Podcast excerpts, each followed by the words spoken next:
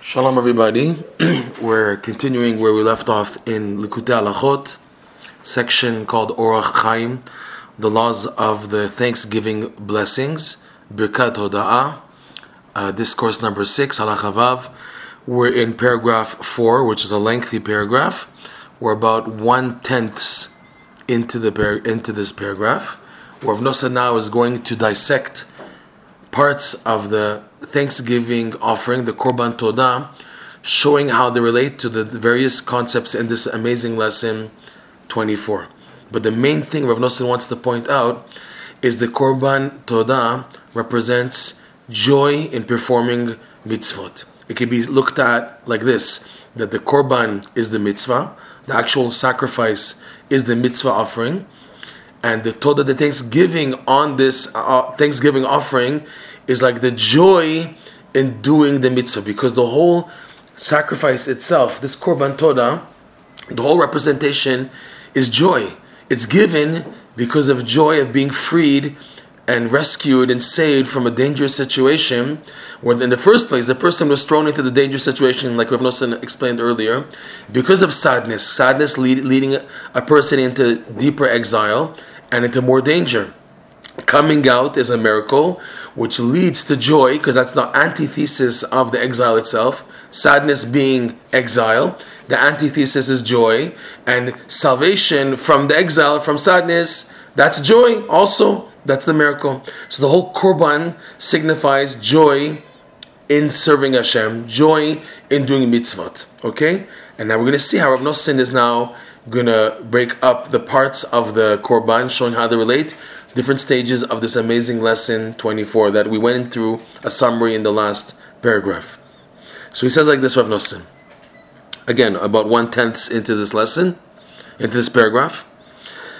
וזה בחינת הארבעה מיני לחם שמביאים בקורבן תודה, שהיא בחינת שמחת המצווה This is the idea of the four types of bread that are brought with the Thanksgiving offering, the actual animal, and that we, said simchata mitzvah that this Thanksgiving offering is the whole idea, the epitome of representation of the joy in doing a mitzvah. Just don't forget, there's the mitzvah itself, and there's the joy in doing the mitzvah, which is also another mitzvah, believe it or not. Like Rabbeinu Bachye says on Parshat Naso, he says that every mitzvah has the mitzvah itself, and the joy in doing the mitzvah is also another mitzvah, believe it or not. Okay, and this whole korban represents the idea of joy in doing the mitzvot. So now the four types of bread. The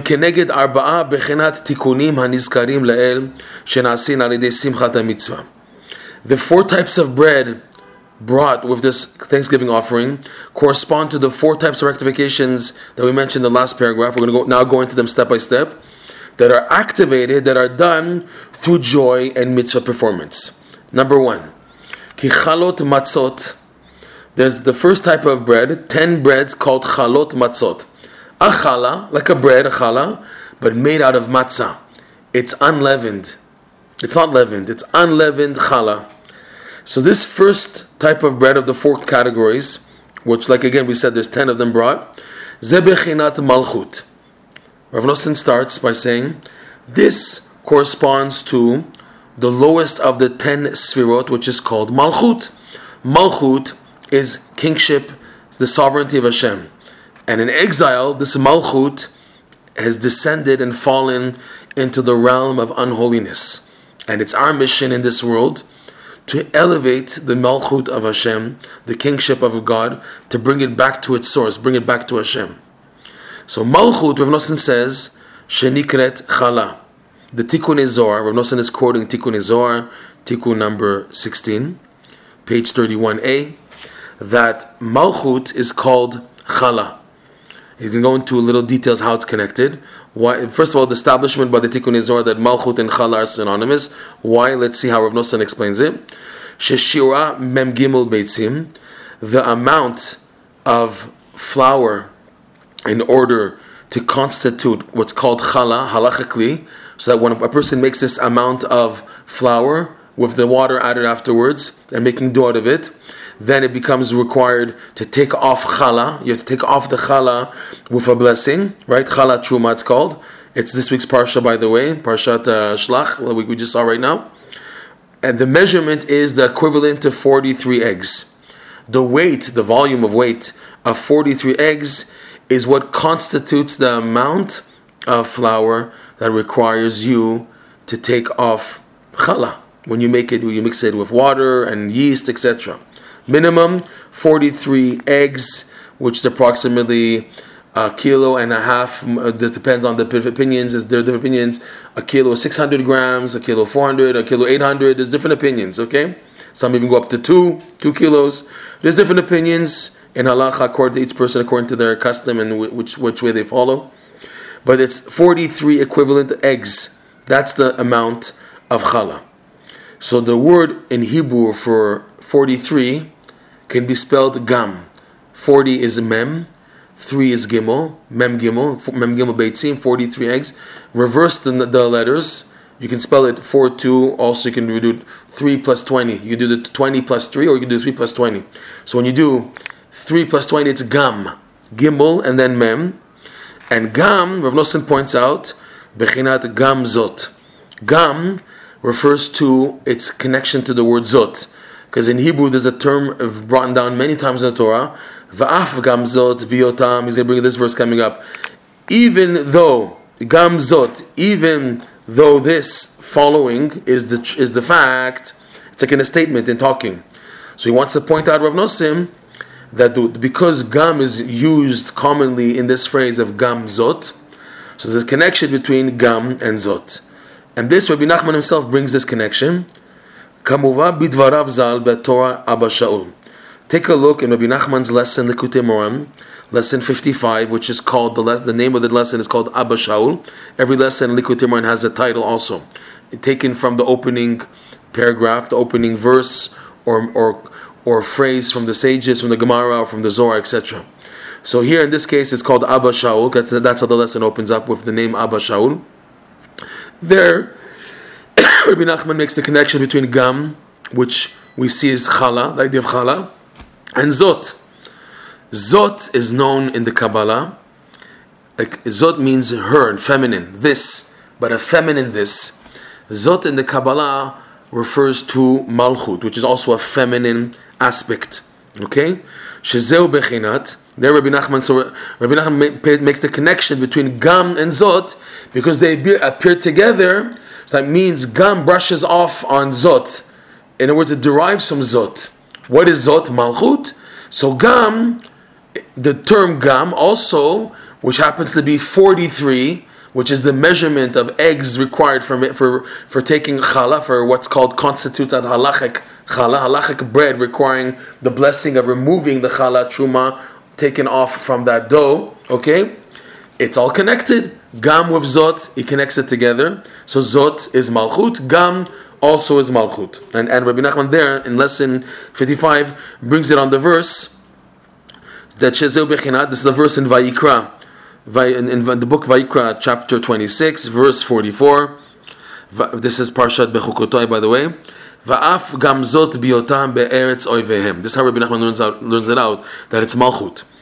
The, the, the little translation is like this. Hashem says, and even though they, the Jews, will be in the land of their enemies in exile, Hashem says, ve'lo gi'altim lechalotam le'afer briti itam ki ani Hashem Elokehem.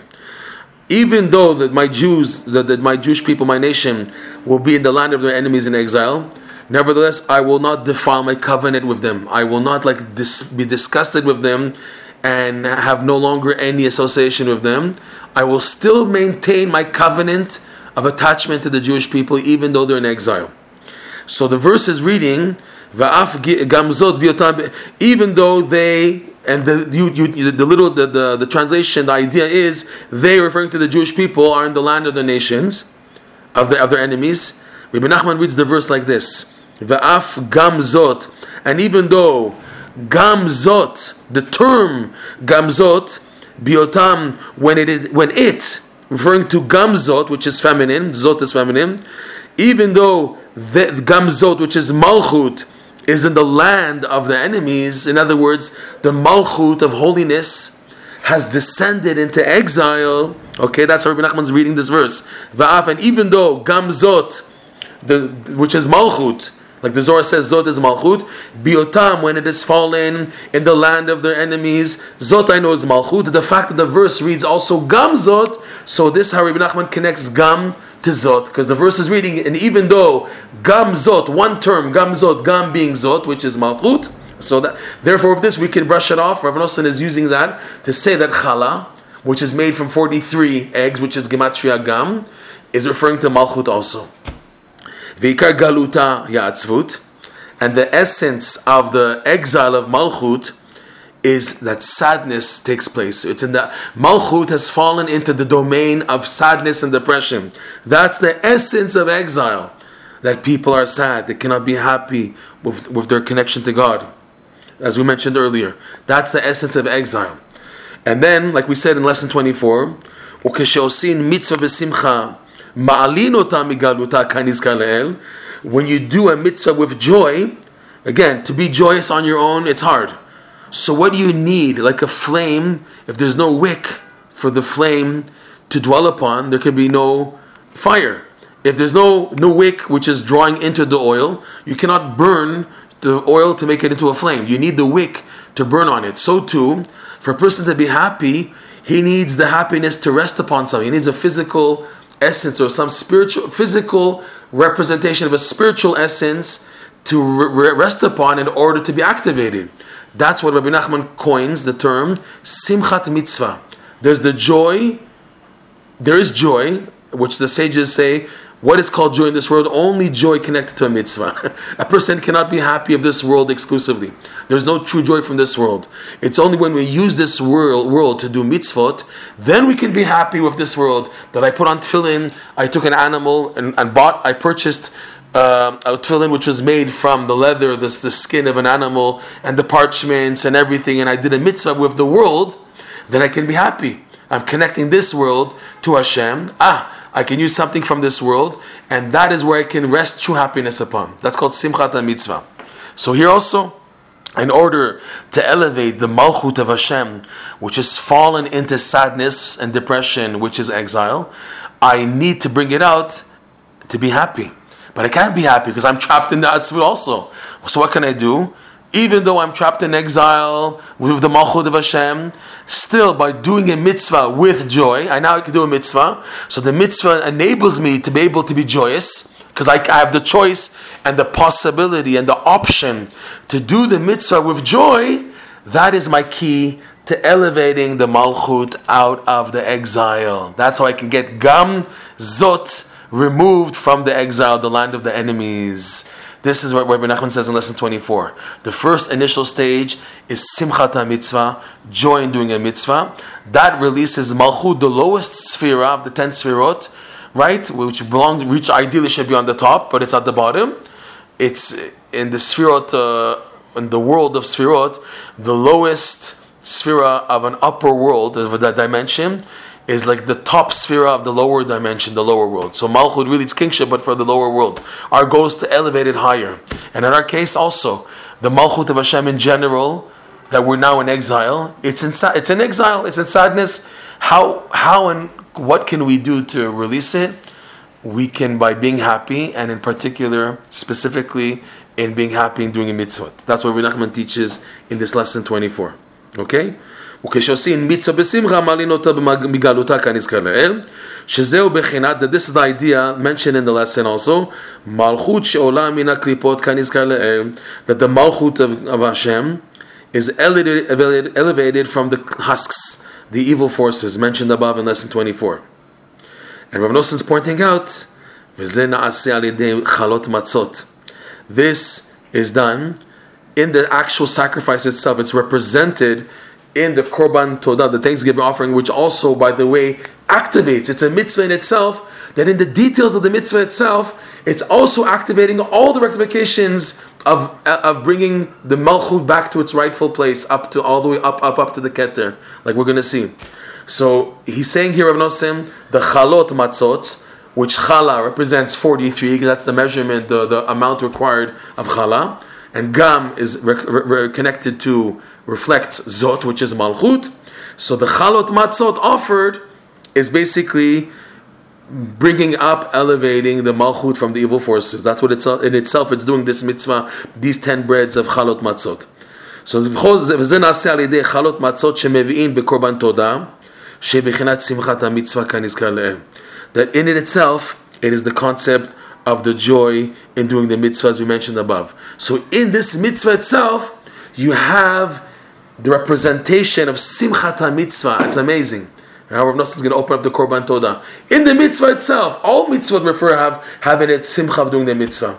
But sticks out the Korban Todah, the Thanksgiving offering, that every detail of the sacrifice, this offering, shows what's happening of any mitzvah. Unbelievable. That's why it's so powerful, this mitzvah of the, of the Thanksgiving offering. And like Rav Nosson said already, we saw earlier in paragraph uh, 2, that in the future, all sacrifices will cease to exist. The only sacrifice that will continue to exist is the Thanksgiving offering. Because that offering represents the whole whole combination of all the mitzvot in the Torah is the joy of doing the mitzvah, which is the key. Because Hashem wants us to serve Him in joy. The punishment of not serving Hashem is not served in, in Parshat Ki Tavo, where it says all the curses and all the punishments. It says there because you didn't serve Hashem out of joy. It doesn't say because you didn't serve Hashem. Because you didn't serve Hashem with joy. That's the whole problem here. That's the whole cause for punishment and exile and suffering. So this is the Korban Todah and its representation. And we'll now eventually continue, God willing, later on, showing how all other parts are related to the continuation of the elevation of the Malchut up to its source, to Simchat Mitzvah, the joy in doing a mitzvah.